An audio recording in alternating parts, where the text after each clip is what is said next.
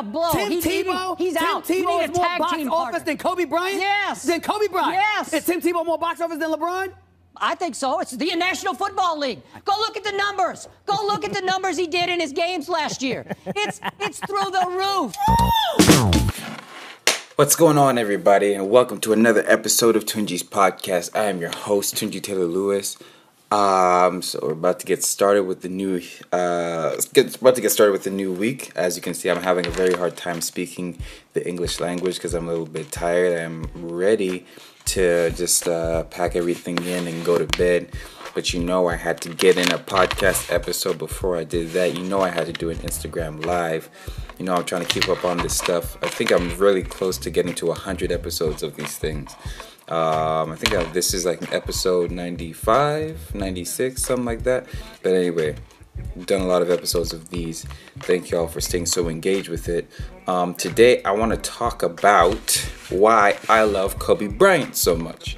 Um, I was uh, uh, I was at uh, a dinner with some family and some family friends, and I was having a debate with somebody I was meeting for the first time. And uh, this guy was really interesting because he said he was a Laker fan, but he hates Kobe Bryant because he hates the guy.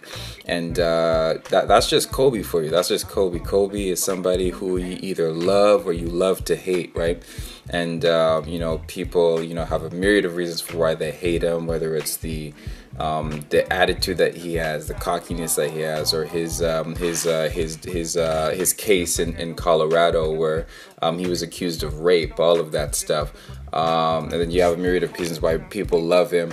Um, but, you know, for those of you who know me decently well, you know that I'm a huge, huge, huge Kobe Bryant fan. He's like my favorite athlete of all time. So I thought, for this episode, why not just share why personally I love Kobe Bryant so much? Reason number one, um, this dude has been um, uh, N B A superstar f- like since since I could remember, right? So from the time I was like four or five years old when I first started getting into the N B A.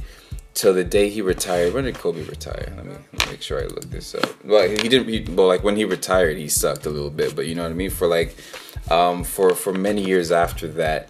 Um, so from my childhood until my my adolescent years to my teenage years to my young adult years, this dude was uh, cream of the crop as far as basketball. Um, just a standard of excellence.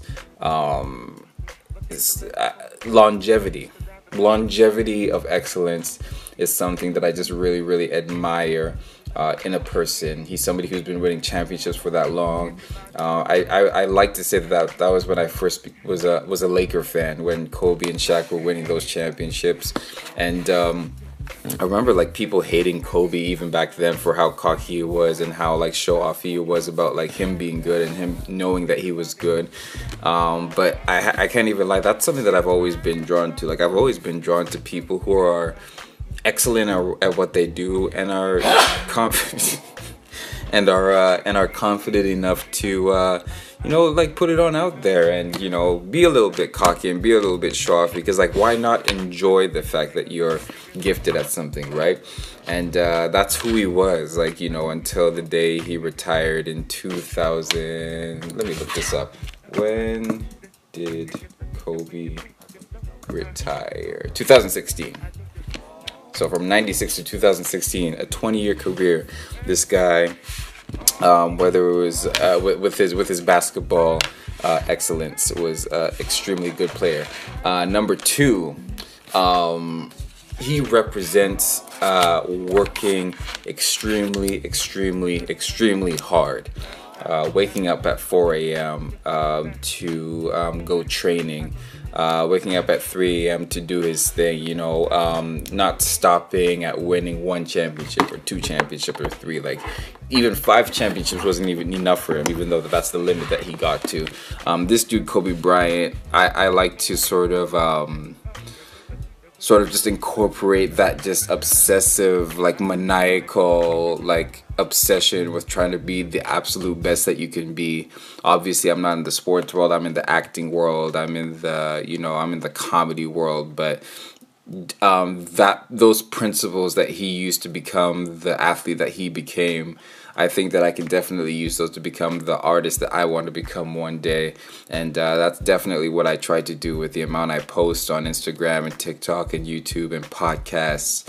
Um, it's something that I try to apply with how much I study, you know, looking at other types of artists, looking at athletes, and try to incorporate that. Like, that's all, like Kobe Bryant stuff. So I love Kobe Bryant, number one, because of the longevity of his excellence, and number two, because of his insane work ethic. And I think he just like set the bar for not just athletes, but for anybody who wants to be uh, great at what they do. Um, number three, let me, what's another reason why I love Kobe? Um, um, man, shoot. I thought I had more, but you know what? Those can be the main two things, man. Like standard of excellence and, and working extremely hard. And um, I think, um, I think like just sports are just an amazing, um, are just an amazing parallel for life. It's just you get out to, you get out what you put into it. And uh, something that always like blew my mind, something that always drove me crazy was like how people could see, like how N B A players who were just as talented as Kobe uh, and got drafted the exact same time that he was drafted, whether it's like Allen Iverson or Vince Carter or Tracy McGrady, those type of guys, how they didn't manage to be just as great as Kobe Bryant when they were around him all the time and they saw how hard he was working.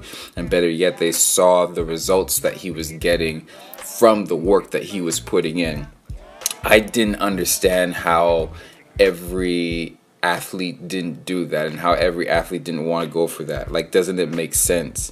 And, um, you know, you, you just come to realize that, you know, Kobe was like one of those rare dudes who um, excellence and greatness was the main priority for him. Like, you know, before all the benefits of of, of uh, being a, a star athlete in L A, money, cars, fame, um, you know, Um, just all of the things that come with being, uh, you know, one of the greatest athletes in the world and one of the and the biggest entertainment city in the world. His number one priority, his only mission was to become the absolute best at his craft.